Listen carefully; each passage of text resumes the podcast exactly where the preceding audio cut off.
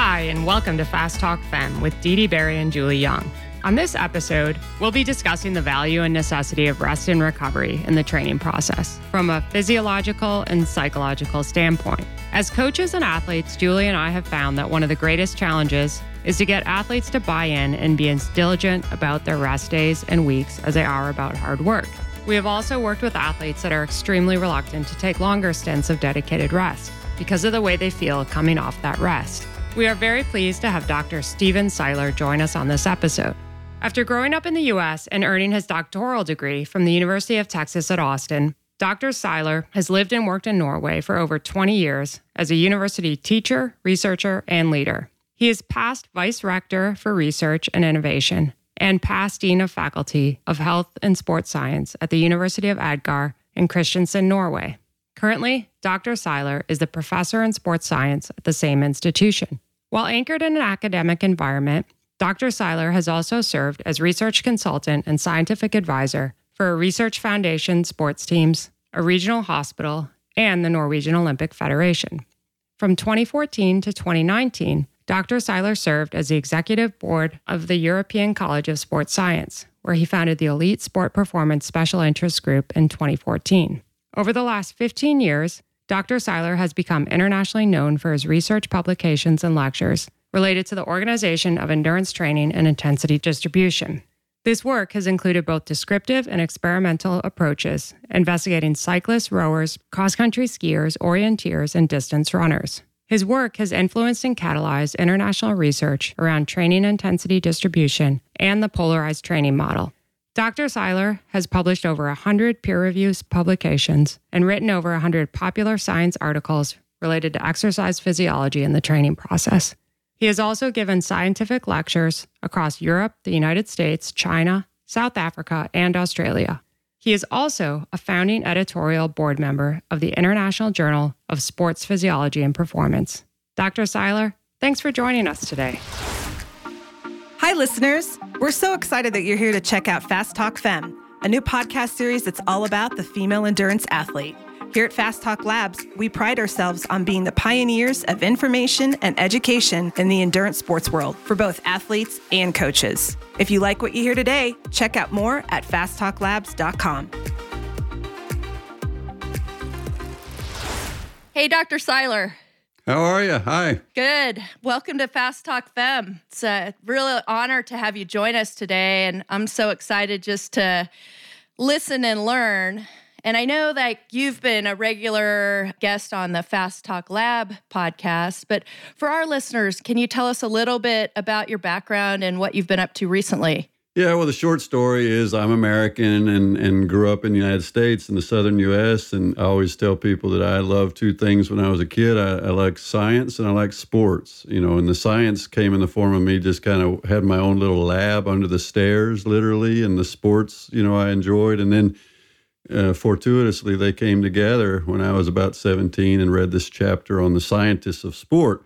And then I realized I could do that; those two things could come together. That you know you could combine science and sport, and and uh, and that's really that was 40 years ago because I was about 17, 16, 17 when that happened. And so for 40 years, I've kind of been putting those two things together in different ways. You know, trying to do things scientifically, but at the same time passionately, you know, as, as far as just loving sports, loving the training process and so forth. So that's taken me through 10 years of education and, and then ultimately brought me here to Norway.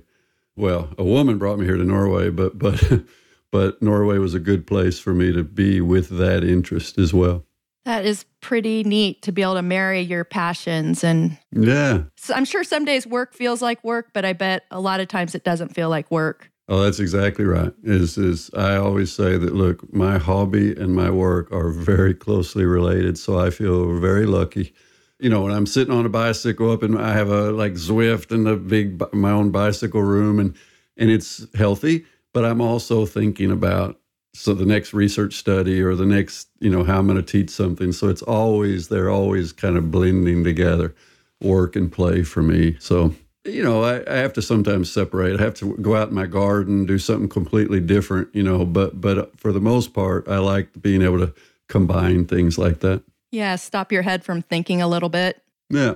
Yeah, that's the garden. Gardening is where I chill out and say, no more, nothing about heart rate, nothing about, you know, just are these tomatoes juicy? yeah. Yeah, it is pretty interesting, isn't it, when you love sport and you're a physiologist, how you're always like kind of experimenting on yourself and on your yeah. rides and things. I am. And and also I have a, one of my kids is well, both kids are into training, but one of them particularly my daughter. So we're often, you know, she's almost like a, a chip off the block, you know, and we're we're discussing training and she's kind of following in my footsteps. So I think she's trying to take my job pretty soon in a few years. So we'll see what happens. But it's nice. What's her sport of choice? She was a dancer for 10 years, from nine to 19. And then she started running. She's been on some podcasts uh, on Fast Talk. And but besides being becoming a very good runner very quickly, she also developed she had developed an eating disorder. So there's just been a lot around that whole process that has really informed my understanding of a number of issues around you know the female athlete. And, and not just females but you know these some of these weight issues they they cross they cross genders for sure. But in the case of my daughter she was a classic uh, you know did all the things that we often see. She was the in norwegian we call it the clever girl syndrome the girl you know the the female athlete that does everything really well good grades good performance and everything, but then she drives herself because of that need to do things really well. Uh, it can often go down a dark path, and, and it did for her. And but but now, six years later, she's learned so much, and I, I think it's because it's making her a really good coach to others, and it's informing her own educational goals because she wants to make a difference in women's sport. And so that's gotten me more interested in you know m- you know I'm a guy and I work a lot with male athletes but I'm very interested in the developments of female of women's sport and women's cycling you know uh, in particular I guess you could say yeah it is really interesting I, I mean I coach a, a, number of young athletes and it's interesting to see and I'm, this is obviously very much a generalization between the males and the females but I find that the the young girls are real drivers Mm. And it's it's interesting in that respect. And I think that kind of segues into our episode today on rest. And it is sometimes harder to get the girls to rest than the boys to rest. But again, the impetus for this episode is having been an athlete and now a coach. And in my opinion, one of the hardest things to get athletes to do is rest. Mm. And yet they feel, seems to me, very anxious about rest. And the answer is always to do more in my coaching, I've found that one of the best ways to get athletes to be more purposeful and to buy into aspects of their training is to help them understand why they're doing things. So, in this podcast, what we're looking forward to is you helping us understand in more detail the value and necessity of, of rest and recovery in the training process um, from a psychological and physiological perspective. So I'd like to open the conversation just more like a big picture question, and then we'll drill down into to more details. But can you tell us from a physiological standpoint the value and necessity of planned rest to improve fitness? And then how does that training stress plus rest equation work? Like how do you get that right balance?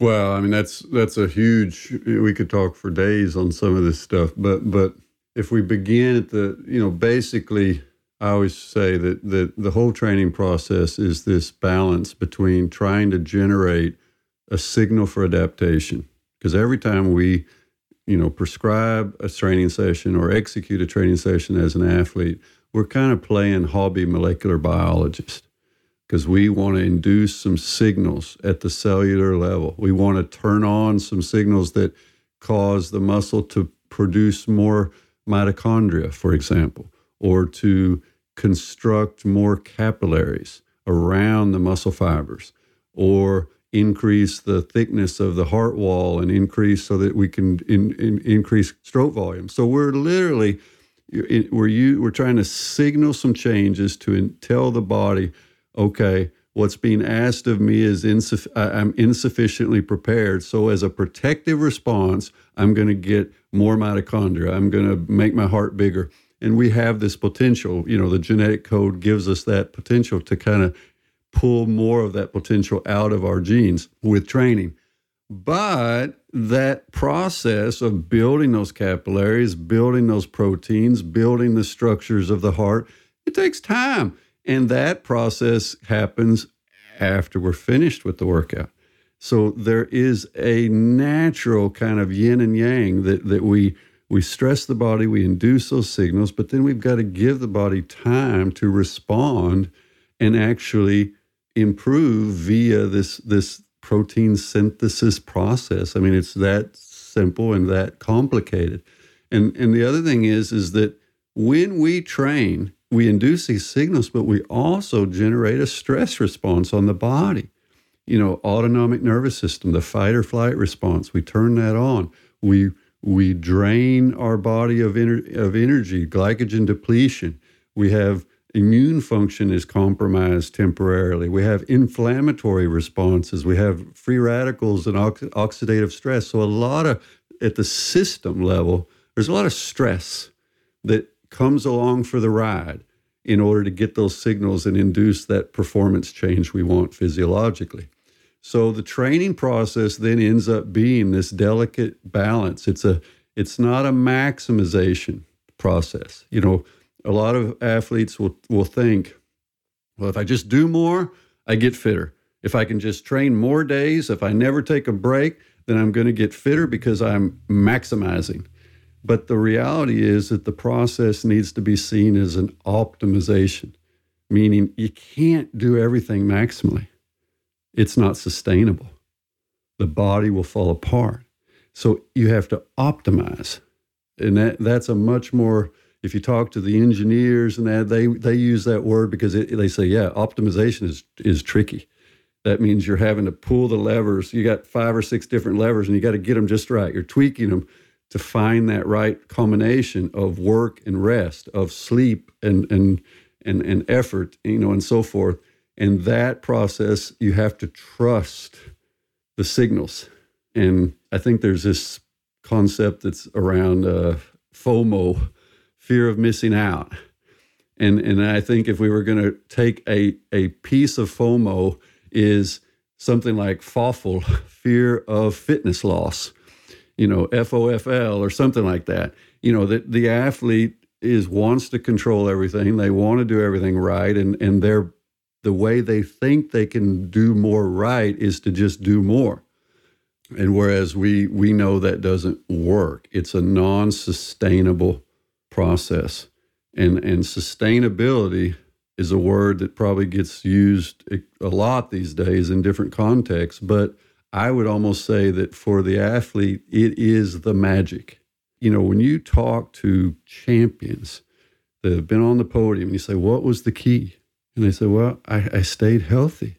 I had a long run of days and weeks and months of good training without a break due to injury, without a break due to sickness. And how does that happen? Well, they listen to their body. And what does the body tell them sometimes? Sleep in or take an afternoon off. And I, I could give you so many examples of champion athletes that understood this like like I worked with speed skaters where the, I mean, world champion, gold medal winners took every Sunday free, every day, every Sunday off. It was built in for them. Now I don't I don't know that you have to build in an automatic every day, every one day, every seven is a is a rest day. But if your athletes are not listening to their body and heeding what the body is telling them, then they I believe that will separate champions from from those who fall by the wayside is the the often the the great athletes the ones that have the long run that have a, a long developmental process that keeps going they keep getting better is that they trust the signals and they're not afraid to listen to them when the signal says hey don't get on the bike today today you you are toasted. You know, you have worked really hard the last five days. You've done this many vertical meters, you know, whatever. Take the day off. It's going to make you better. Man, that's the magic is just trusting your sick, trusting your own brain. Yeah, we're going to dive more into that later in terms of just empowering that athlete to be more trusting or be more intuitive and trust that intuition. But it is interesting, like you said, you know, that that sustainability and maintaining that trajectory of of being respectful of the rest is being a key component of that. And but I think some athletes don't understand that. They're not making that connection. But it is another interesting thing. I've, I've heard a couple interviews with like Levi Leipheimer and Pete Stetina, and they both remarked like asked, you know, what what would they have done differently over their career? And they they both said, you know, just be more respectful of the rest, not be as anxious about the rest. So I thought that was pretty interesting. Well, and physiologically, there's dating back to the 80s, we have studies that have actually looked at the time frame of loss of adaptations with detraining. So we call these studies detraining studies. And one of the most famous ones, I mean, these guys, some of them are famous professors now, and, and but they were in this study and they literally would carry, they were being carried up the stairs at work so that they wouldn't climb stairs. And all of these guys were really fit dudes. And now they had to agree that for 12 weeks they would detrain. And then periodically along the way, they measured their VO2 max. They they took biopsies. They really got a profile of of the time course of change. Okay. And basically, what you, you see is that a lot of the adaptations, like those mitochondria, those capillaries, and that, they're quite resilient. They're, not just disappearing in 48 hours. That's not happening. Now, the only the thing that happens that in the short time frame, if you have an athlete that gets the flu, you know, like the three day bug, and they're in the bed for three days, then yeah, and the first thing will happen if you're supine and not doing anything for three days, so you're sick, you'll lose some plasma volume. You'll you'll literally pee more, and you'll lose some of your blood volume. And so, what do you do after a three day flu? You you first you do an easy workout, and then you do a kind of a, a short interval workout, and that interval workout will bring back the plasma volume. And so we've got lots of examples. So you, yeah, you lose a little bit of something in three days, uh, but it's very, it's like fresh fruit. You can get it back, and you get it back with a couple of workouts. Plasma volume comes back. So we've got lots of examples of athletes that have had a three day bug, and then they, as long as they had two or three days to recover, they actually end up racing really well. It doesn't have to even be a bad thing. Sometimes it's almost like in enforced rest. So, so the short term a one day off. There's no data that supports that one day off periodically, weekly, is, is going to reduce fitness. There's just no data for that. But on the other hand, there's good, at least anecdotal evidence that it keeps people healthy, you know, and, and that's the bottom line is is it's long run. I'm looking for a long run. If I can help my athlete string together multiple workouts where they have recovered sufficiently, they've executed properly, and they they're able to do that on that 24 hour scale, you know, time frame. Because essentially, an athlete needs to be recovered every 24 hours, right? If they're not, you know, the net they're going, the bank account is is slowly draining, and something's going to give. There will be a bankruptcy issue at some point. So, so if it's not sustainable, if they're not on a 24 hour cycle of recovery, if they're not inserting the rest where it's needed to catch up or, or you know, keep the balance, then we're going to end up with these athletes that uh, they keep getting hurt, they keep getting sick, and so forth. And so the winning goes up in the spinning or something. There's a Norwegian expression meaning that they didn't take days off because they wanted to get more work done, but then they ended up losing training days because they got sick, because they got injured.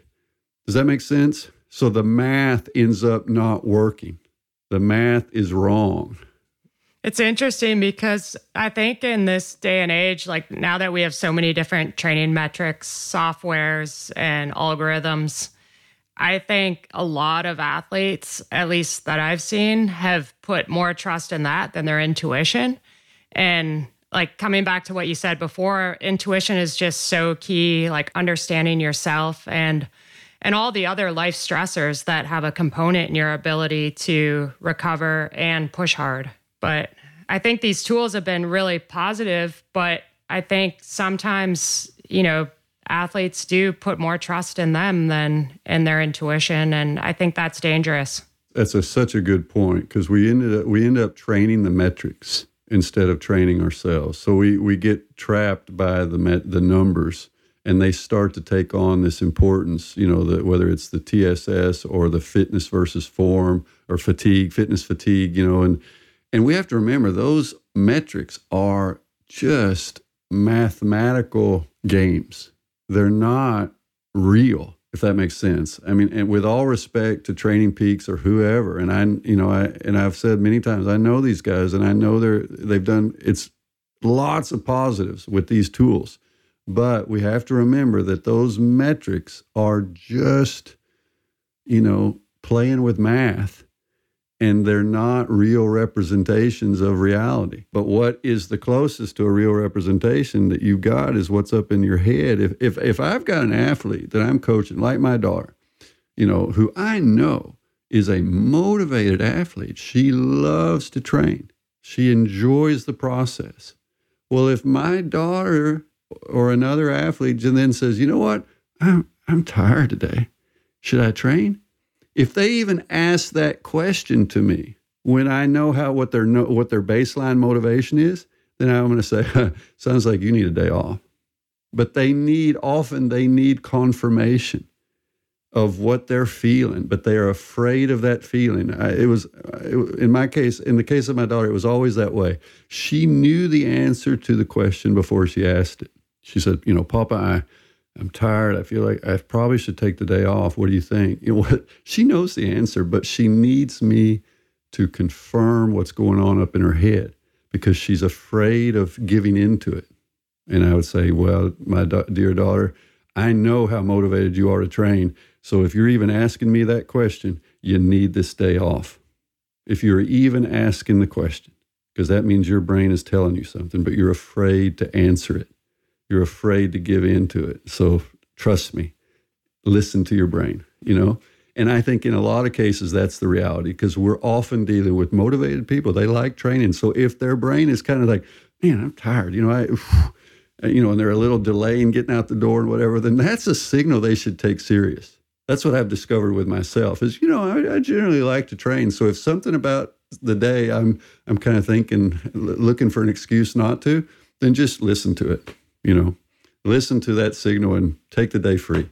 Maybe it's because I've really got a bunch of other stuff going on in my head and I need to work on that. And that is going to reduce stress if I free up those two hours. It can be, there can be many reasons why we need to take a day off sometimes, particularly as, as, uh, as age groupers, as, you know, amateurs who, who have real lives with jobs and kids and all that stuff Sometimes we need the day free just to re- to balance out the total stress load, and that still ends up being a good thing for us as athletes, as amateurs or, or age groupers. We still profit from that. So we've touched a little bit on the physiological necessity for rest and recovery.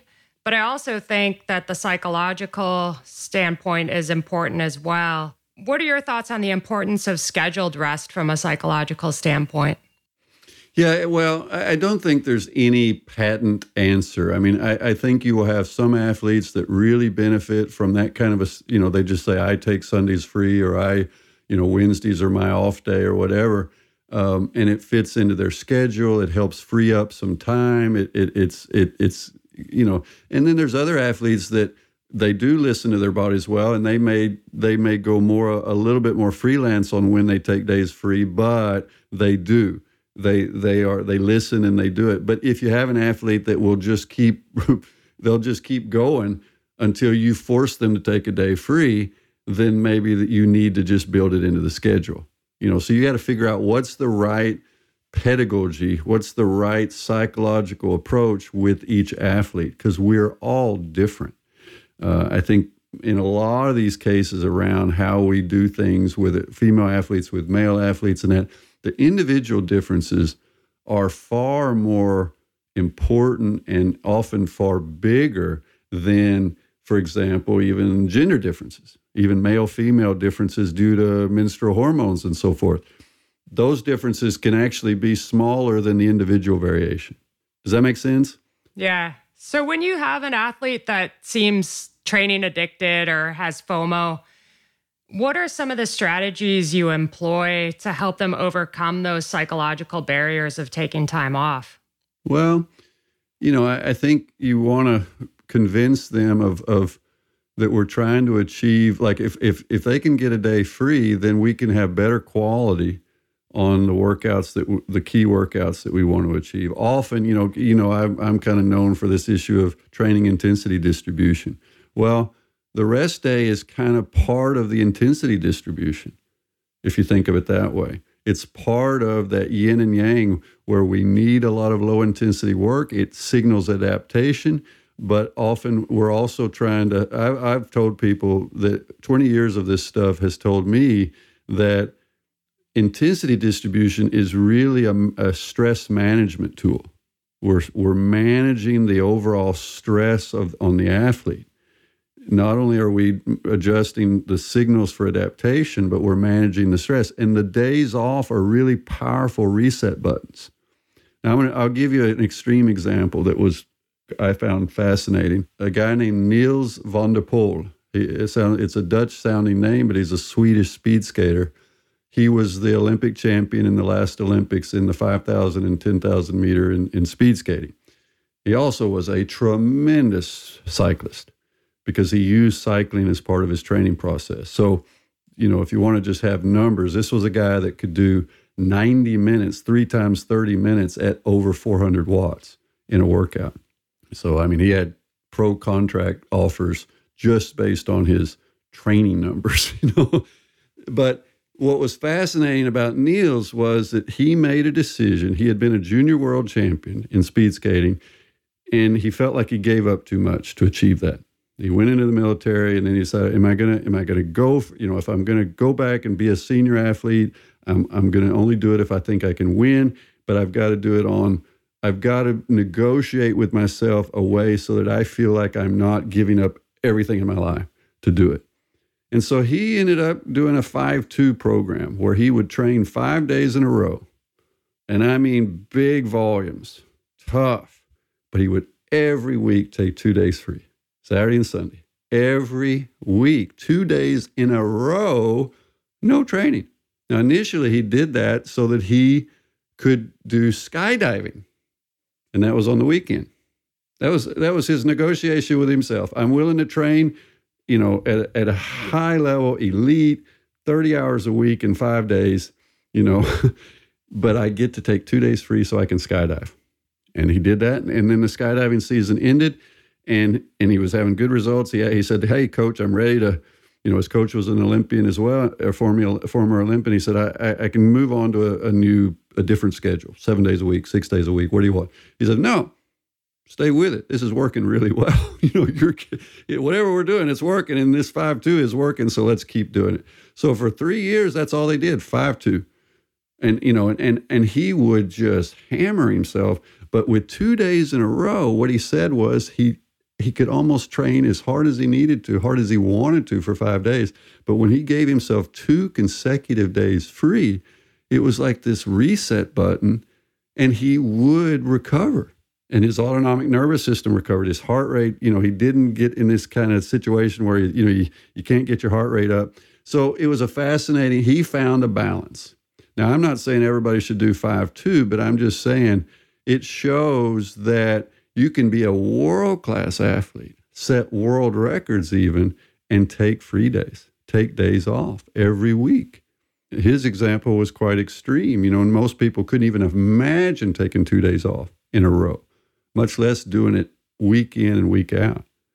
But he set two world records and and you know, I mean he he did it with that with that methodology. And and others have also with over time understood that you can really use these rest days to your advantage because they reset the, the autonomic nervous system. They, they really can help us uh, stay on keel and, and avoid overreaching, overtraining, overuse injuries, and a lot of things like that that will end up eating up many days of training if it first happens. One thing you said, Dr. Seiler, and I really appreciate is like you said, when you don't feel like going out to train, you know, maybe there's some other things on on your plate that you need to take care of and that's one thing that I feel, you know, for like the recreational athlete, but I also feel like it's equally important for the the elite athlete is to feel like you said that sense of balance. You know, you don't feel like just overwhelmed and overcommitted and conflicted by the the workout and that it fits nicely into those other pieces of your life whether you know your family or your work life. But, you know, I think as you pointed out, even for this, you know, speed skater, like there was that it created that sense of balance. And, you know, I think so many times we talk about the physiologic or physical responses, and it's that mental emotional piece. We had talked about the physiological aspects of rest, and then we were saying, what about the psychological? And and I, you know, then we go back to this the so-called stress bucket model you know because uh, as humans we have this autonomic nervous system fight or flight response. We we are designed to respond to stress but our brains and our body doesn't really, they don't really differentiate between the stress of you know, having a bunch of bills you need to pay, or the stress of exams if you're a scholarship athlete, the stress of the training session. It's it's all one big bucket. Hence the name, the stress bucket model. It all goes into that bucket. And so one of the benefits I think of rest days for busy people is it just frees up some time. Their body's not going to hurt from it. It's going to actually be good for their body, but it's even it, it's as good, maybe even better for their brain, their mind, because it gives them just a little extra freedom in the day to get stuff done.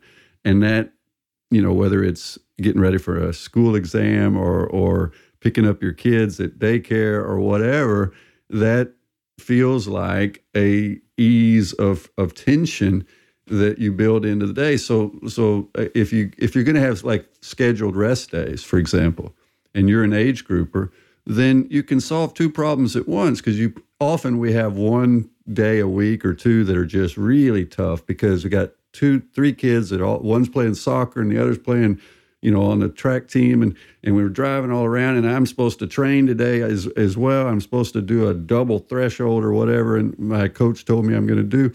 And it's just too much and so you build in a rest day on some of those days that where you the rest of the of your life is is demanding a lot of you. And you it, it it's like building in a bit of a a break release or you know a buffer.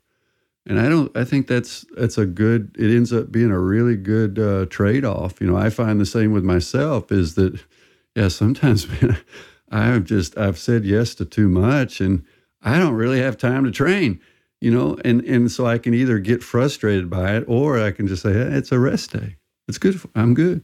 You know, Dr. Seiler, I c- I couldn't agree more. And I think for me, the folks that I train that are these busy professionals with families, the scheduled rest days really create a nice rhythm to, you know, training and rest. And just as you say, all those things you've been shelving, you know, through the week, you're able to get after it. And like you said, it's a mental release to be able to to unload some of that off the plate. And and for me, I think the training, it's the key, especially with the busy, busy professionals with families, it's creating, as you said, that sense of sustainability, you know, and really creating a sense of lifestyle with the training. And I think that, you know, that built-in rest can really help with that.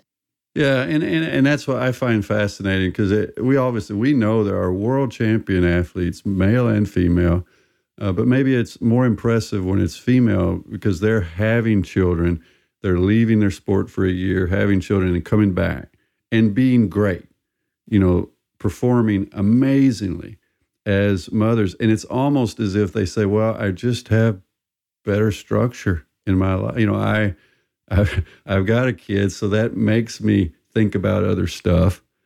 And that ends up being positive, not negative, which I think is, in a way, a interesting thing to take notice of is how frequently we're seeing that fantastic female athletes are having a child, you know, and coming back to the sport better than ever, or at least as good. You know, so and clearly they're having to use time on their child. Clearly there are more competing elements, but that doesn't necessarily make them worse. And, and it seems like uh, some of them say, well, it kind of made me more structured. I, I, I do take the days off when I need to and so forth.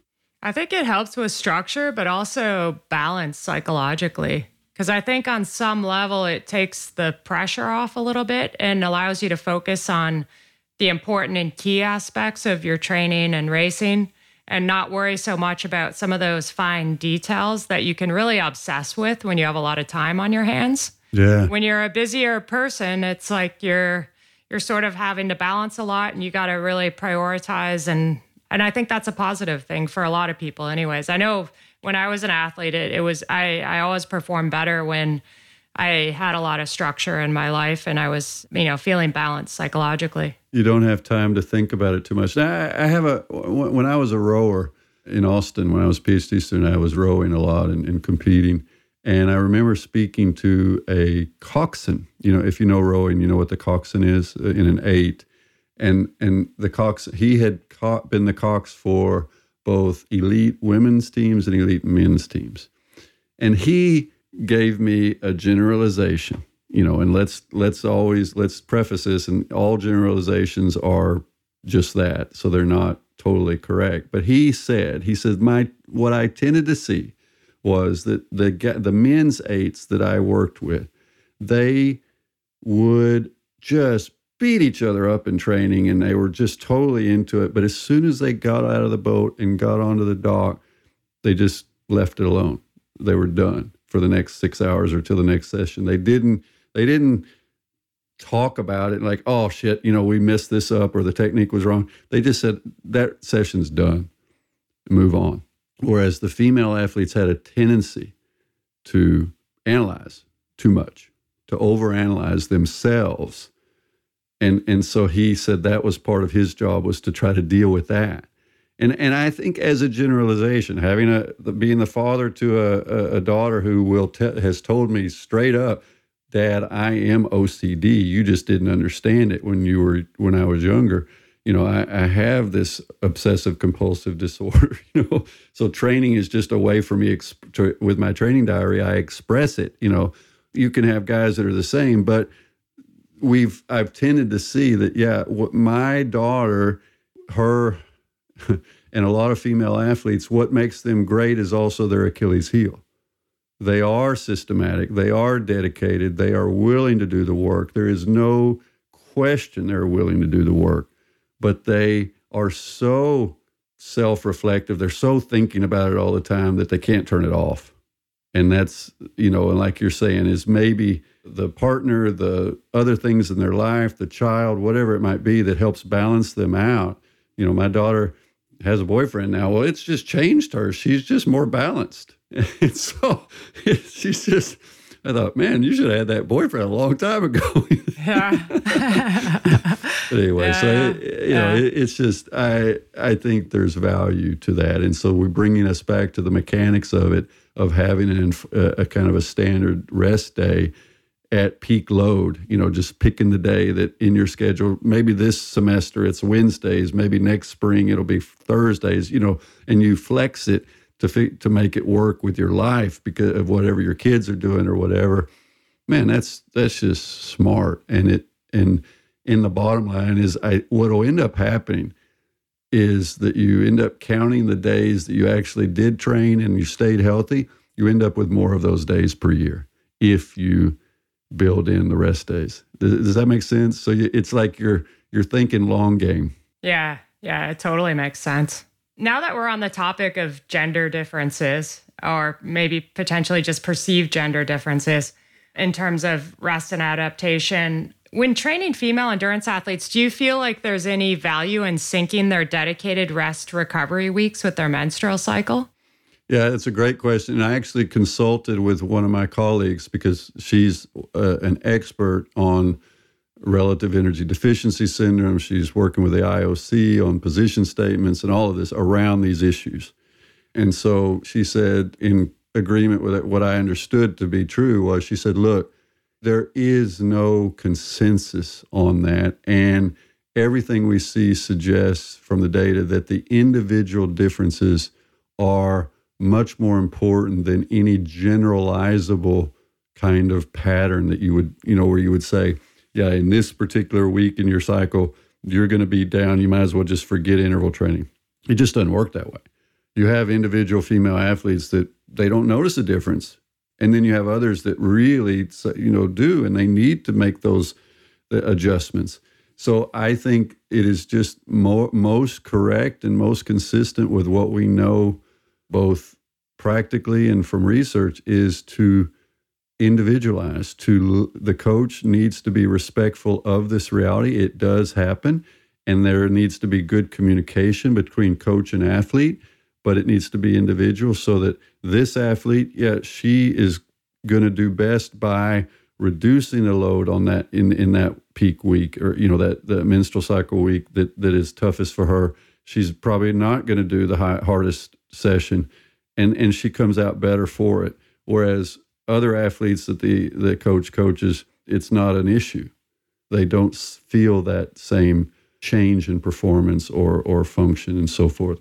So that's what we've seen. And and and I can another source is I've been working with colleagues. They they did standardized interviews with 12 Norwegian coaches who had all coached world champions uh, or Olympic champions, male and female. I mean, just really top level coaches in cycling, rowing, cross country skiing, running, you know, endurance sports.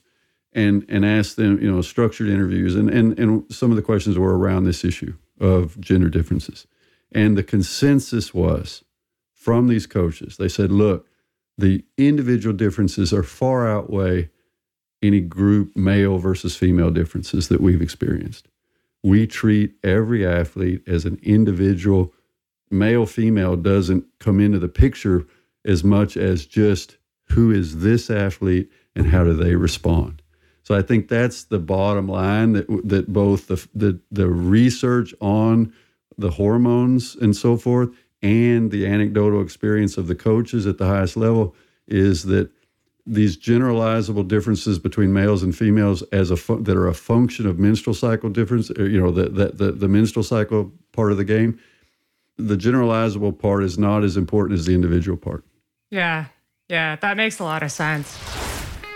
Are you a student athlete that's looking to up your game? Look no further. Hi, this is coach and physiologist Ryan Kohler at Rocky Mountain Devo, and I have over 20 years of experience working with junior athletes. I specialize in a physiology based approach to training with a focus on finding improvements that can make the biggest impact on your end goal. I'd love to work with you, so check out more at RockyMountainDevo.com. So, following up just on like the individualization of rest, I think it's really important to empower athletes on knowing when to rest. How do you suggest athletes self monitor their need for rest and recovery? And then also, what are sort of the suite of subjective and objective measurements that you suggest athletes and coaches use to monitor their need for rest? Well, again, I'm going to start with saying that our, our most powerful instrument is our brains. You know, it is still the, the same brain that, that can give us these signals that tell us what we need to do, that, you know, tell us we need to rest, will fight with itself because it's motivated to train more. So it's a it's a conflicted tool. I often talk about a training monitoring trinity, uh, you know, a triad, which is the one cycling is particularly good for it that we can measure external load, right? We, what did we actually do, power times duration and so forth. And then we can do some physiological measurements like heart rate, lactate, ventilation now with wearables and so forth, but mostly lactate heart rate. And then we've got this perceptual part we can do Borg scale. We can do so during the workout. We can say how hard was this push, and we can also then do post, you know, session RPE, session perceived exertion. We can use these various psychometrics, you know, like uh, Hooper index and so forth, to try to quantify how we're feeling. You know, we put a number to it just to, but but it's still kind of trying to get at how do I feel? Am I tired? Am I fatigued? Am I sore? Am I sleep? How's my sleep? And so forth.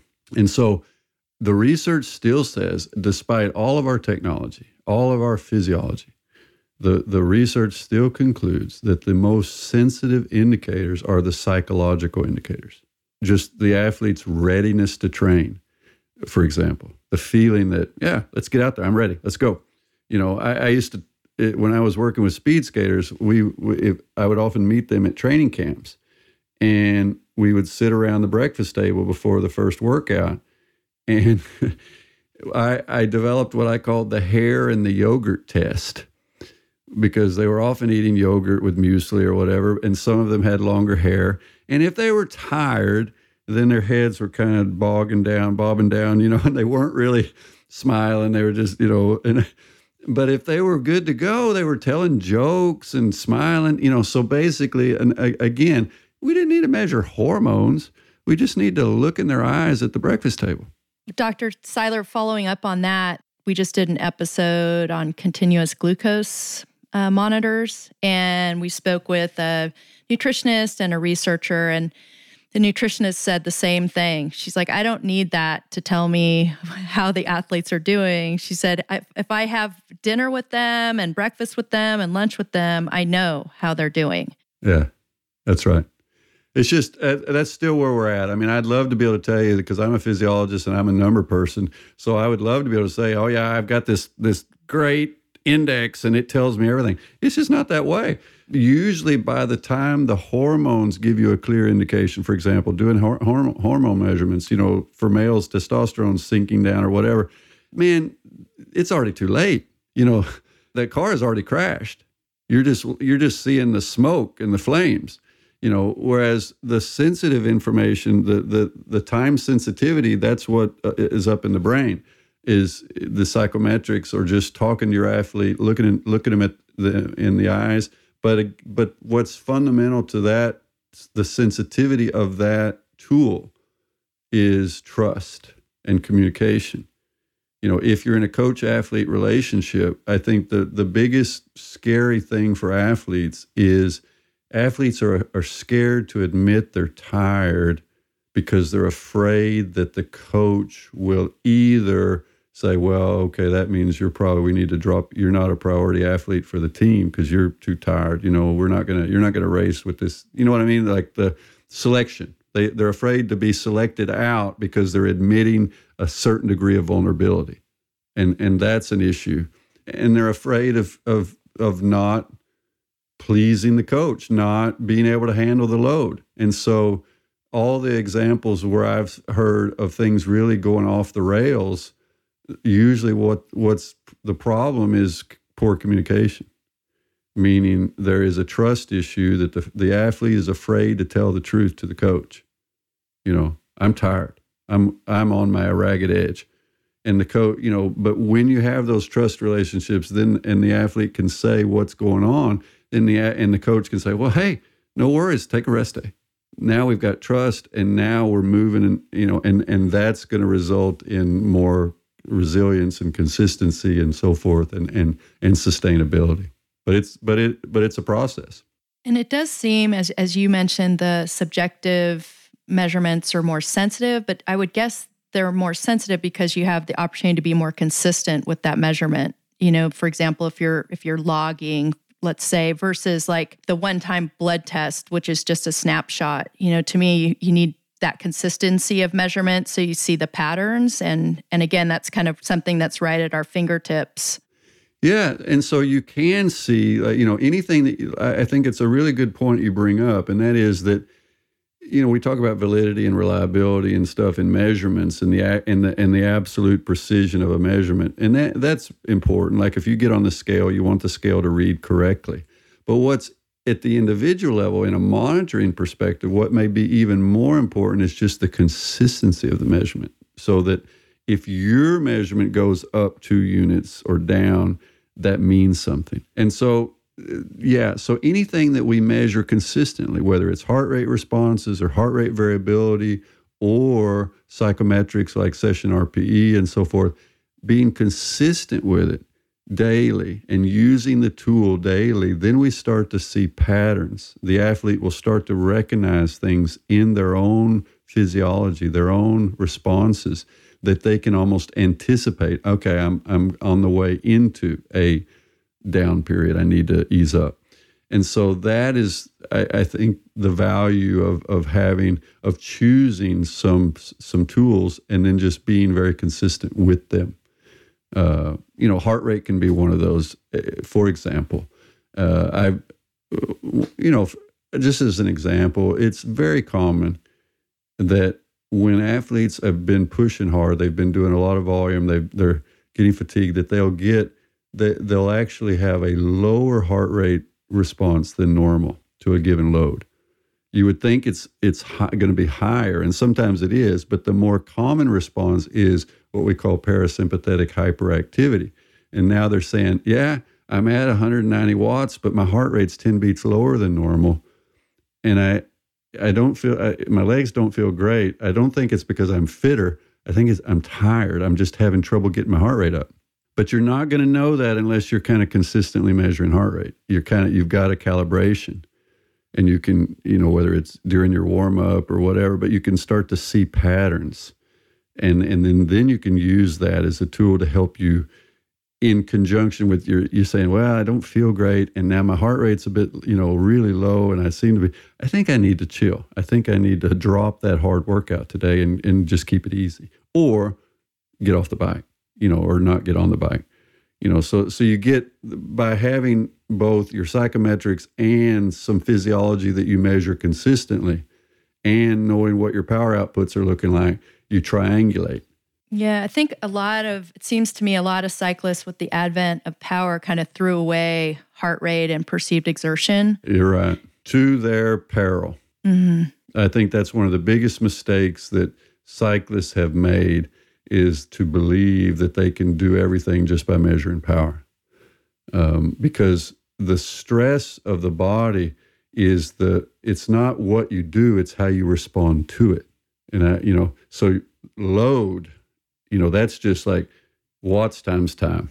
You know, I was at 200 watts for 180 minutes, and 200 watts is some percentage of my FTP, so I can get the so called TSS. But the problem is, it's not a TSS, it's not a stress score, it's a load score. It's just what you did. But it doesn't tell me how you responded to it. And the way you responded to it is the first hour felt great, felt easy. Second hour, eh, fine. Third hour, you were struggling perhaps, right? So even within the workout, it's not consistent, but that's because of the stress response. You know, you're becoming glycogen depleted, you're doing different things are happening that mean that the third hour is more is costing you more than the first hour. And so that's why we should be in my mind thinking load is just neutral. That's what I did. But now I need to know how did I respond to it? And that can vary from day to day. The same watts times time this day, and then three days later can give different responses, both psychologically and, and, and, and lactate and, and heart rate and so forth, for different reasons. That you know we're not fully recovered. We're still glycogen depleted. We're we had a tough strength session. We're we're coming down with a cold, but we don't know it yet, and so forth. Right. So you need to measure the response to the power output to really understand how the body's doing. So along these lines, what are the indicators that that athletes should use to know when to pull the plug on a workout or when to push through it? Because I think the other side of the coin of folks that are reluctant to rest, there's some people that are kind of fearful of that feel of fatigue and knowing like, hey, that comes along with the territory of training. But I guess where do you where do you find that correct balance? Right. A, little bit of that depends. You know, I'm first going to say, well, what's the goal of that session, or, or what was the plan to do low intensity, high dura- long duration? You know, low, under the lactate threshold, and and go long. Then we're going to be kind of. I'm going to probably be looking at heart rate response and drift. And I, you know, if I if I want to really, uh, you know, a session that's not generating much stress, then what I should see is a at low intensity heart rate should stay pretty stable you know, it shouldn't be drifting up very little. So I'm going to be looking at how much does their heart rate drift upward during that steady state exercise situation. And I may use that as an indicator to pull the plug after a certain number of hours, you know, because here we go back to this issue is that what's the training for? It's for to generate a signal for adaptation, but it's going to come along with a stress response. And I got to get that right. It's like, uh, it's like dose response relationship with medicine. When you get prescribed medicine and you take medicine, there's been research on that medicine to try to find a dose response curve. so that you're getting maximum response for minimum risk of side effects. Does that make sense? Every medicine goes through this kind of research to say, what's the dose that gives me a nice response, whether it's blood pressure medicine or whatever, uh, you know, antidepressants, whatever it might be, that you you don't but you if you take too much, then you start to get side effects. Well, exercise, the training is the same. We're, there's a dose response curve, and we're trying to find the amount of training that is giving us a good signal, meaning that's the the do, the response we want, but we're minimizing the risk of side effects because I got I got to get up tomorrow and train again, right? And and so if we have that kind of mindset that it's not really who trains the most, it's who gets the most signal for the least amount of stress. They they win in terms of being able to improve, stay healthy, and compete well. So that's actually a different mindset than just more is better. Because more is better is not true. It, it, it, doesn't work that way. Now, a lot, you know, you do have to train a lot if you're going to be really, really, really good. So don't get me wrong. But there's a difference between that and saying that more is always better because it will not be that way. I always feel like that's where training becomes the art and science. There's such a finesse to it. Yeah, yeah, yeah and that's why I'm, i think we we uh, you're not going to lose your jobs anytime soon. Even though artificial intelligence is all over the place and, and people are suggesting that it could take over, it because there's a finesse. There is an art going on here still, where the the eyes of the coach, the well informed coach, they see things in their athlete. They listen in communication, both the outward communication and nonverbal communication they understand and they get a gestalt of what's going on that the metrics cannot provide, the, the AI cannot un, un, unveil yet. Uh, so this the human, you know, the, the eyes of the coach are still valuable. They're still uniquely qualified to make some assessments. And coaches are like art. You know, there's uh, Malcolm Gladwell wrote this book. The topic of it was understanding what you, sometimes you you you know something but you don't know how you know it you can't put your finger on exactly how you know it where like an art forgery expert they can look at a painting and look at the gestalt and say now that's a forgery yeah but what, what's different about it well it's a number of things it's hard to put my finger on it but i can promise you that's a forgery and and they're putting they're synthesizing a bunch of different information that's going into their brain visually and they're getting a gestalt that's and they're right. They're they're they know their business. And I think we see the same in good coaches is they don't always they can't always tell you the physiology and the exact numbers and that, but they know when their athlete is is is in a good rhythm and they know when their athlete is tired. And they can just they but they're putting together a lot data from their eyes, from their their words, from their body language, from their power output and so forth. They're putting the total together. Right. And I think you're as you point out, that's, you know, the technology can't replace the relationship. And as you point out, the open, honest communication. And to me, that's really core to a, an effective training program. Yeah, and, and and you guys probably asked me on the show because I'm a physiologist, and now we're talking about a bunch of psychology stuff. You know, so either I am venturing way out, out on thin ice, or the reality is that we shouldn't try to separate brain and body. And, and I think that's what most of us physiologists, I have other colleagues in different countries, and we all kind of laugh because we all end up being becoming hobby psychologists. We're trained as physiologists, but we venture into hobby psychology because we understand that when we were young, we thought, well, I don't want to know anything above the head. I just want to measure the physiology. But you can't do it that way. They're so entwined. Yeah, it's really a delicate balance. Yeah there is no body without the brain and vice versa. You know, they're they're one synthesized, they're integrated.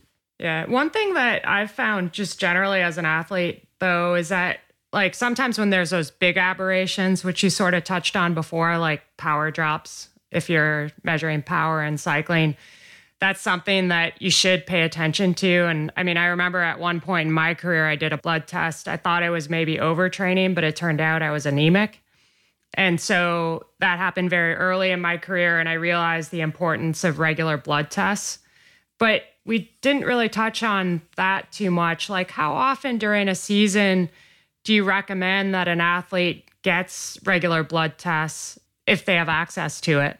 Yeah, and, this is another question I, I consulted my um, my colleague on because I said, "What you know? What's the the scientific advice right now?" You know, I thought I kind of knew, but she she confirmed what I was thinking, and that is, she said, "Look, there is no consensus, and there are a lot of problems associated with enforcing some very frequent blood testing type of regime." Because that in itself becomes stressful um, you know, when we start just testing all the time and that. And so she, and, and, and I think the consensus is in the literature is still that you really shouldn't, you don't need to just test, test, test, but what you do need to be is sensitive to, for example, when you did experience the power drop, that that immediately does trigger a response to say, yes, one of the potential causes could be anemia. Let's get the, let's get that blood test right? So but it's still symptom driven if that makes sense that they're not just putting people into a regime the whole world tour circus they've got to be tested every month uh, to check their that doesn't seem to be the advice that's coming because there are problems with that approach as well. Is is you know so but it has to be sensitive. When you start seeing a bit of symptoms that you include that potential diagnosis as part of the picture that well this athlete may need we, let's check iron stores. Let's check ferritin levels.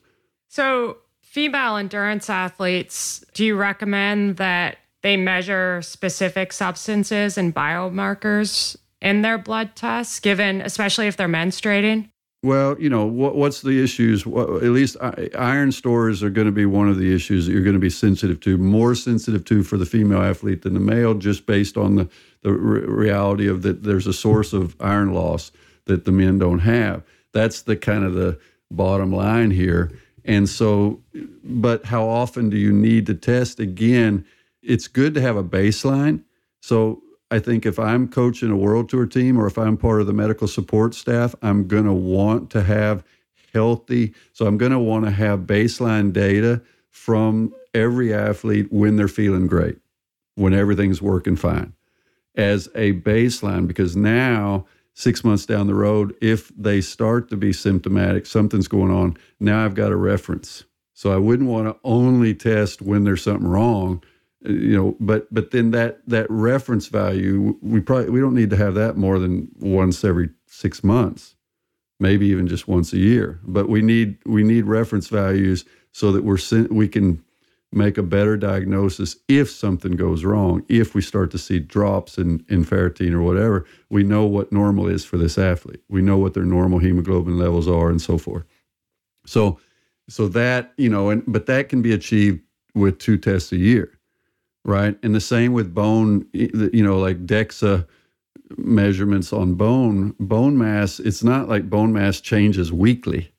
So you don't need really frequent testing. Twice a year is enough, according to, you know, the expertise that I've talked to.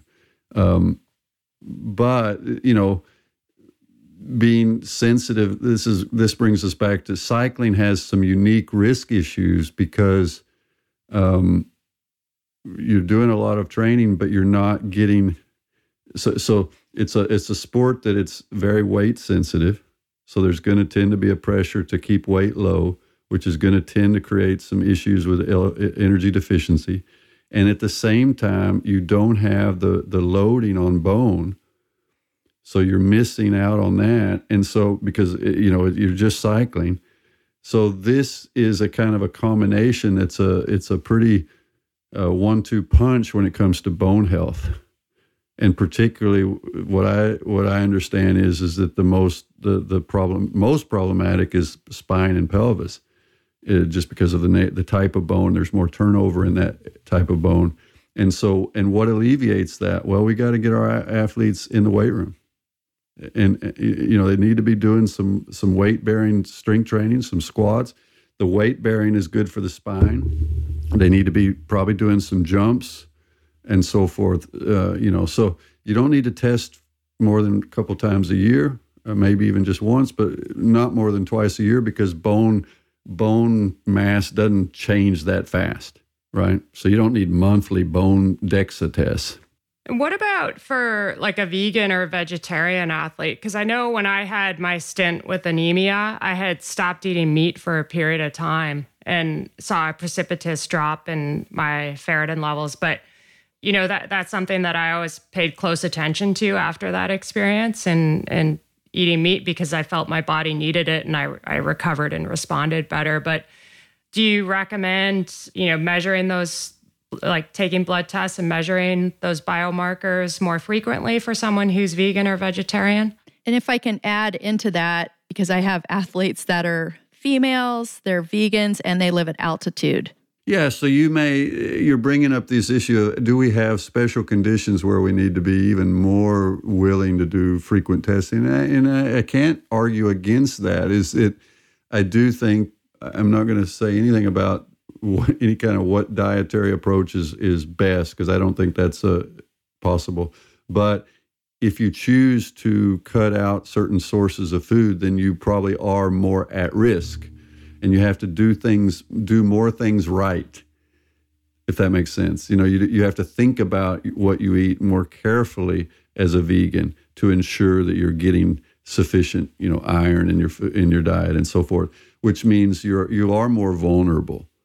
And you combine that with that they, you know, you're a female athlete, you're menstruating and, you know, maybe at altitude and so forth, then maybe yeah, I think there could be situations where we'd say, okay, let's be even more let's be more sensitive and have a higher test frequency here. But for most you know i, I just the the general consensus is is that standardizing a really high test frequency is not the the the way to go.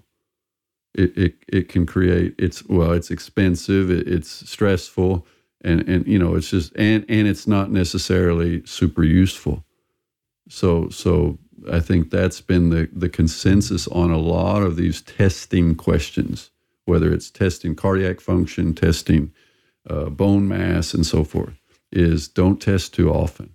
Hey, if you don't mind, I'd, I'd love to jump back. Just you mentioned cardiac issues, Dr. Seiler, and I'd, I'd meant to, to ask you this question when we're talking about the exercise addiction. And I've heard that the heart issues experienced by athletes like AFib are associated with exercise addiction and lack of recovery.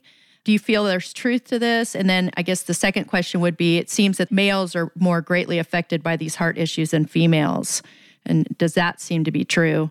Well, I've had atrial fibrillation myself twice, and I've been, I mean, more than twice, but two times enough that I was in a hospital and had to be electrically converted. So it, I'm, I'm somewhat sensitive to the issue myself, and I'm kind of a classic, you know, middle aged dude that gets arrhythmias, but uh, and, and there is some data that weakly supports these issues that, yeah, the males are more likely to get a, AFib.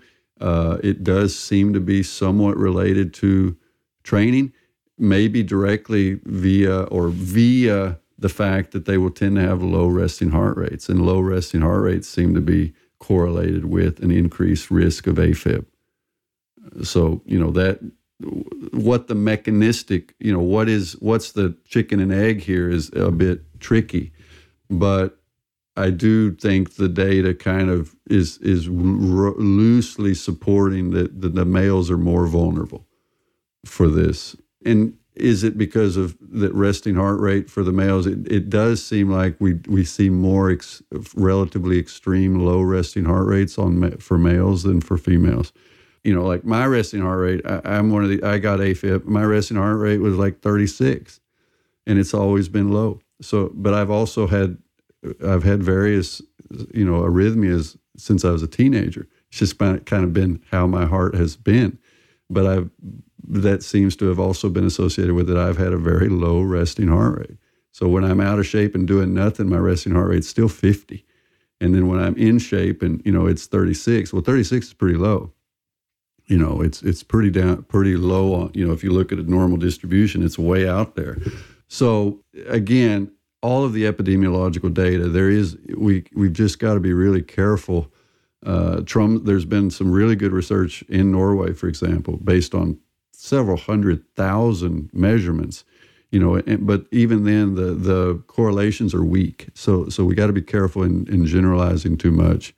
Uh, that that training is going to cause AFib and all this stuff. And, uh, you know, if you're a guy, you're going to get AFib if you train a lot, and that's not what the data says. Good to know. I'd love to ask you a few more specific questions on formatting uh, rest into the training plan. So, couple things, and this has come up from like my coaching practice. I've worked with athletes that are reluctant to take that one day of rest, you know, built into the week, but even more resistant to taking the longer stints of dedicated rest, like after, say, a three to four week build. And that's in part because of the way they feel coming off that longer stint of rest. Yeah, um, yeah, yeah, you know, yeah. what what do you what are your thoughts on that? Because I feel like it is so important to get that kind of that training stress to rest kind of account back into balance through the season, but they definitely are, are resistant based on how they're feeling. Yeah, and I hear this, and I've had good a lot of conversations with some of the coaches I work with with this professional cycling team, and one in particular. And we, you know, you it's just really hard to make a physiological case for why it would be true that you are compromised physiologically after a rest day, which is, you know, the athlete says, "Oh no, I don't want to have a hard session after a rest day." And what we what we've found is that the key to having a good workout after a rest day is the warm up, the do it really going through the gears and turning on the physiological systems in the warm up after a rest day. Often, what happens is when the athlete first jumps on the bike after a rest day, then they feel a little bit something's not quite right. You know, I don't feel so good. But they don't give it, they don't let the warm up do its job and when I say, you know, and I mean a real warm up, you know, spend a half an hour, start out with 10 or 15 minutes of just easy, you know, 150 watts or whatever it is, and then bring in the the the short intervals, start turning on the system, add in some power, bring in some short bursts to, to turn on, you know, the different the high intensity and so forth. And then now we start waking things up and they say, ah, okay, I'm feeling pretty good. But you got to go through the you got to go through all the gears. And and when athletes just jump on the bike for 10 minutes and the first 10 minutes don't feel great then they say ah see that's proof that you can't work out hard after a rest day. Well they haven't really done their work. They haven't really done what's necessary to get the body ready for performance the warm up is getting the body ready for work and uh, if you do that correctly then at least my experience and, and others that I've talked to, that rest day doesn't need to be a problem at all. It's interesting because I work with several athletes that are doing these longer like gravel races or, you know, longer mountain bike races, stage races, that sort of thing. And, you know, obviously you want that that athlete going into those events really rested, but then they're very resistant. They feel like, oh my gosh, I got to do some really hard stuff before that race, you know, and it's a real it's a real trick to find that balance. Well, and there's a lot of good research on tapering, you know, on on and uh, form topping is what we call it in Norwegian. But you don't stop training, but you know the the data suggests that, for example, you keep doing the same frequency of high intensity workouts in the week, you know, or ten days going into a, a, a key event, but you shorten, you you gradually bring down the the duration of that session, so you leave you leave more in the tank but you turn on the, the gears, you turn on the system. So let's say you normally would do four times eight minutes, you do two times eight minutes, you know. So you reduce the total load, but you're still getting, you're still turning on the system, you're still at the same intensity, but at less total duration. And that seems to be part of the taper uh, recipe that works is you don't stop training, you don't take full rest, but you gradually reduce, you may reduce by 30 or 40% your volume and your your hard sessions become shorter, but they you maintain the intensity. Yeah, it makes sense. It seems like most athletes aren't going to respond well to going into like a race situation on a rest, like a traditional rest, rest. week. No, no, no, yeah. no. I mean, eh, you know, the, so the athletes want to keep moving, they want to keep working, and and and, and so that's and some of them are not cutting they're not doing much volume decrease you know the, the traditional tapering literature has been based on events like swimming which have very few competitions So you do a you know big loads and then you do a long taper. Whereas with cycling, you can't really do that because you got so many races. You know, you can't you don't have those kinds of really clear boundaries where this you know got this long lead in with lots of training and then you have this one major event. For the cyclists they may you know at world tour level you know how it is at least on the male side they're they're hitting 70 80 uh, races a, a year. And on the female side probably it's 50 now at least. You're more th- thinking about keeping balance. And and keeping yourself kind of in a in a flow then you're going to think about a really hard taper you know what I mean by a hard taper, where you would really do a big cut in volume. Uh, that's not going to be happening too much in a typical uh, cycling season.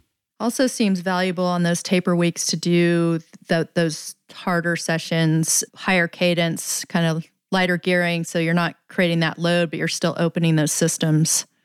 So that's everything I've seen on on tapering and that, and, and we've looked at what how did gold medal winning athletes taper in the you know the the days before a gold medal race, and uh, they do almost always turn on the the engines either 48 some between 48 and 72 hours before the race.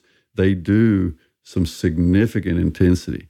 You know they they gear they turn on the afterburners but they just don't keep them on very long they they shorten up the the duration so that the recovery is is from that workout is not a problem it's like I feel like during those weeks, again, just reminding the athlete why they're doing it. It's not really a workout per se, it's just a polish, and you're just literally doing just enough.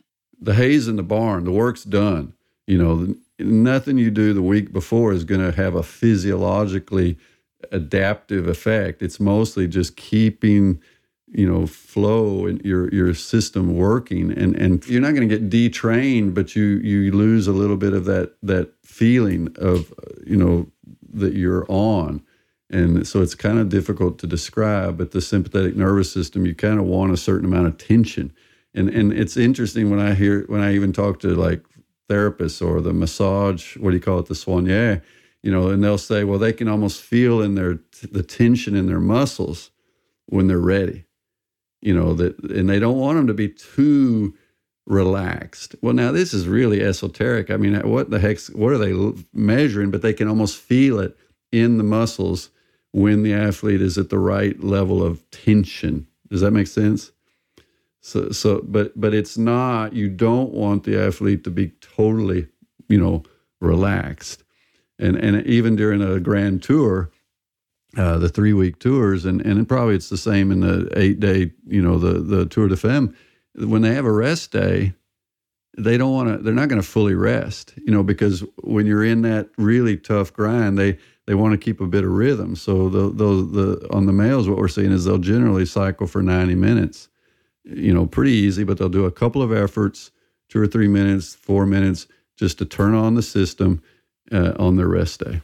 But overall much less energy utilization. It is a rec- they are getting recovery, but the sympathetic nervous systems get a little bit of stimulation, so it just they don't shut down. You know, they don't because that's the problem.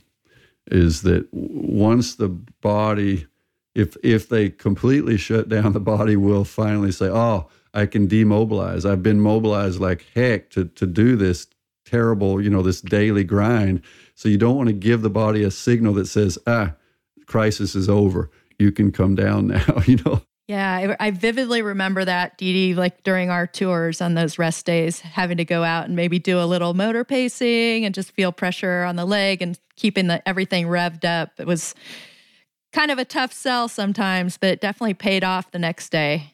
Yeah, I was I was chatting with a guy. Uh, there's a guy named Tim DeClercq uh, at the with the Quick Step Soudal Quick Step team, and he's he's called the Tractor you know, so he's one of these these domestiques that his job is just to go to the front of the peloton and and and push for hours, you know, at, at 350 watts and and uh and and you know his threshold, you might say, and and he told me he says, look, it hurts and I am tired, but even after three weeks, he says I can do the threshold power stuff, and I and I don't feel like I get worse. In fact, I may even get a little bit better at that.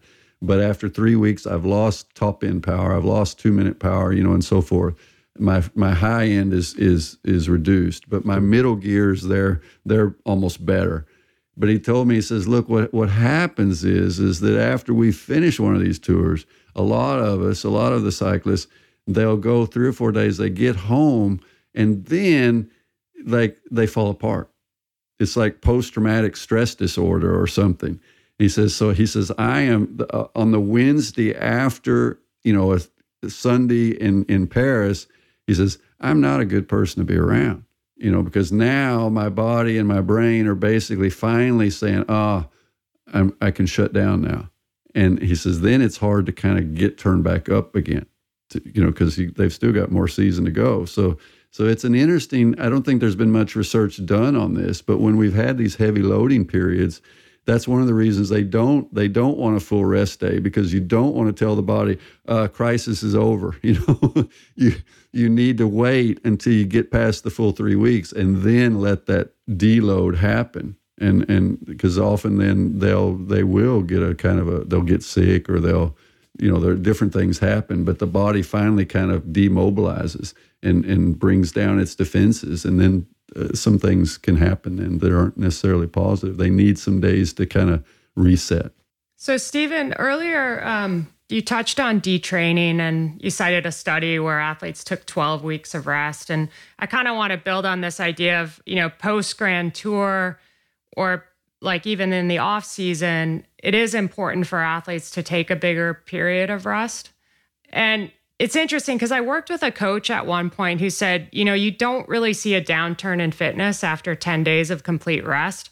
And whatever you do lose, you could recapture really quickly. So, hearing this when I was an athlete made me feel a lot more at ease if I was ill or injured or or if I just had life circumstances that got in the way of my ability to train. But based on the current science, how much rest do you think an athlete can take before losing fitness? Well, it depends a little bit on how you define rest. In Norway and, and, and with the top sports groups around here, we've often talked about during these transition periods after a season, we you'll say the the bo- the mind needs rest, but the body does need some work. So generally, what we'll be seeing is is the athletes are not just sitting on the sofa for three weeks; they're doing stuff. They're but they, it's totally it's not they don't see it as training.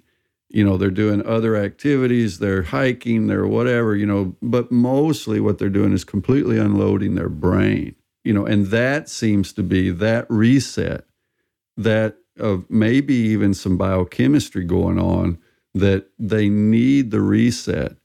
They need to come down off of this you might say this endorphin addiction or whatever you know because the repetitive you know the body the, we do get used to these stimuli every day and in this pattern but it results in that if you don't ever take a break you don't you, you don't kind of break the addiction and get a reset. You know now i'm being just making up a kind of a, a, a, um, a way of connecting it to other ideas but we have seen a number of athletes in norway for example where they tried you know they they said well i had a good season. I'm going to just drop the rest period. I'm going to drop the off season and f- slide right into the next prep because then i can build on this and keep going.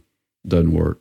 Doesn't work. Then that and, and we've seen cases where the only explanation we had an you know i've had athletes had a great season and then they drop the off season. They kind of just transition right into the rebuild uh, and then they have a bad season. And the only explanation in, that explains it is just, or you didn't get that unload. You didn't get the reset. Now, we don't exactly know what's happening. Probably a lot of it's up in the brain. Maybe some of it's down in the body, but probably a lot of it's in the, you know, in the in the brain where they needed that reset. So again, there's a lot of things about high performance training and, and these processes that we don't really have research. We don't have data on this. We don't have systematic studies comparing 100 athletes that took an off-season three-week unload and 100 athletes that just, you know, didn't. That's never going to be done as far as I can tell. It's, you know, you're not going to, elite athletes are not going to do those kinds of studies. So so this is tough. You know, we're we're we're having to kind of piece together what we think is true based on a combination of some science and some observation and some experience. You know.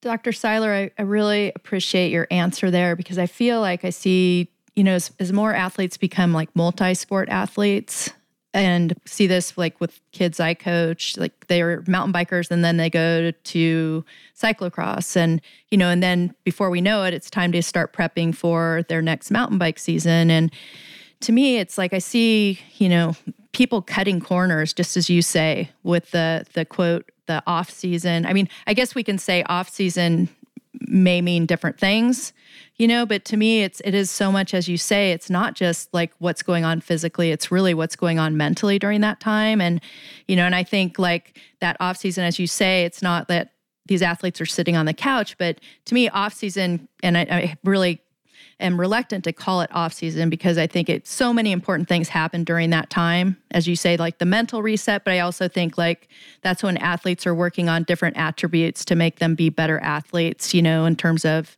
like in the in the gym, strength building and that endurance base building, different modes of of movement, you know, and I think all of these things of course are very valuable physically but it's they're extremely valuable mentally too because they're doing different things. They, they're changing things up. They're again they're they're developing as whole athletes and moving in different ways. So i just think there's so much benefit in that quote off season. Right. It's a balancing i think that you know we've talked one of the words we talk a lot about is sustainability you know just that the process needs to be sustainable because if you count, like I asked them, how many times are you going to work out this year? This year, give me a number. You know, and if it's a high performance athlete, this will be hundreds. The number will be hundreds 400, 500, 600 training sessions per year. Okay. So to do that, number one, you need to understand that, well, then no one or two sessions are going to be critical that that's just silly. There's no such thing as the epic workout that made the difference. It's the 600 or 400 workouts you did, and were they strung together? Did you keep? Did you get long runs without injury? So sustainability is is critical here. Um, and, and and and then the other issue is that we have to build in these resets.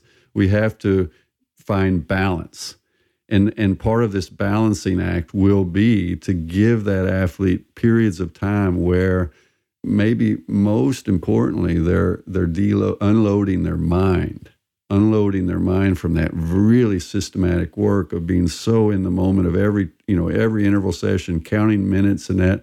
And so then you're you're going hiking you you swim you play tennis you, you move your body but but you're not it's not metricized it's not quantified you know what i mean because we're in this quantification world as, as elite performers. And so every day is kind of pass fail in people in the athlete's head where did the numbers match up to my expectation or did they not? And that's really stressful. That's really tough. And so part of the unload, I would say, the off season or whatever we want to call it, it's about getting away from that. It's about a little bit of zen, you know, and I would almost argue that the off season should be uh, device free, heart rate monitoring, lactate measurement, all of those things. You just put them in the drawer for for that three weeks. No metrics. That would be my advice: is exercise, have fun, go go do what you do, but don't measure anything. Yeah, definitely. Hey, listeners. If you've been listening to Fast Talk for a while, you've probably heard a few of my hot weather racing stories. Like the time I tricked a rival team into feeding me some of their water bottles. Stories like those show how critical it is to beat the heat and stay hydrated. In our new pathway, we explore exercise in the heat. We show how to manage heat, dial in hydration, and fuel for performance in hot conditions. This new pathway taps Dr. Stephen Cheung, the internationally recognized expert in thermal physiology, and sports scientists Rob Pickels, Lindsay Golich, Dr. Stephen Seiler, plus Ryan Kohler and myself. This pathway busts myths and reveals science based best practices for beating the heat. Topics include rider body types, mental strategies, sports drink salinity, drinking versus dousing, muscle cramping, which is one of my favorites, and you'll learn why taking electrolytes might not make a difference. Plus, we talk about getting acclimated, drink to thirst, and how heat affects sports nutrition. Take a look at our new exercise in the heat pathway at fasttalklabs.com. Stephen, just to wrap up, like if you were to give an aspiring endurance athlete three pieces of advice on how to best manage the balance of training stimulus with rest and recovery, what would they be? Well, I guess the first thing that comes to mind, I would say trust your mind. Trust what you feel. Trust the signals that your body is giving to your mind, your brain, and and don't fight them. You know, because if you're a motivated athlete, then those signals are real and they mean something. So if your brain is telling you, "Hey, I'm tired, tired," you know, I need to rest. Listen, if if you can just do that, you will so solve so many problems. And then two is just to mentally remember that it's not the epic workout that wins the prize. It's the stringing together, you know, consistent, healthy runs of getting the work done and and feeling good about it and being able to smile at the end of the session. When if you can do that a lot of the time, then you're going to tend to have success. If we can have the appropriate frequency, the intended frequency of training, and we're getting the work done that we anticipated, that we wanted to, that's going to be a successful process. And the way we're going to do that is to avoid those long runs where we get sick or injured, you know. So rest days are worth gold there because, like, you know, I don't know, um, we're Americans, so maybe we remember Benjamin Franklin way back when, famous for flying a kite with a key on it and the, the lightning hit, you know. But he also, I believe, had a quote that said, an ounce of prevention is worth a pound of cure. And if we were to, as athletes, we could recycle that and call it one day of rest a week is is is much better than a 10 day forced training break because of a injury or a bad infection. So that's that's the trade off. You know, I'll take the one day of rest to avoid several of those bad periods each year. And I'm going to come out way ahead in the math. That's great advice. Thanks, Stephen. 10 days of forced, yeah, being off the bike, because that's what ends up happening. So do it, make it a voluntary. You know, you're in control. Athletes want to be in control. So rest days are a way of controlling that and not letting injury and illness take control. Right. Well, Dr. Seiler, it's been such a pleasure. So nice to finally meet you. I've been such a big fan and really appreciate you taking the time to join us today. Well, thank you. And I'm, I'm just so glad you guys are doing this. And, and uh, I'm excited as a father of a female athlete to see the, the developments that are happening. So I, I feel good about sport in general and the way things are going. So I appreciate your efforts. That was another episode of Fast Talk Femme. Subscribe to Fast Talk Femme wherever you prefer to find your favorite podcasts. Be sure to leave us a rating and a review. The thoughts and opinions expressed on Fast Talk Femme are those of the individual. As always, we love your feedback and any thoughts you have on topics or guests that may be of interest for you.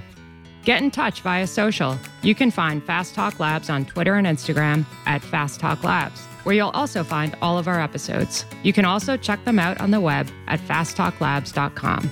For Dr. Seiler and Julie Young, I'm Dede Barry. Thank you for listening.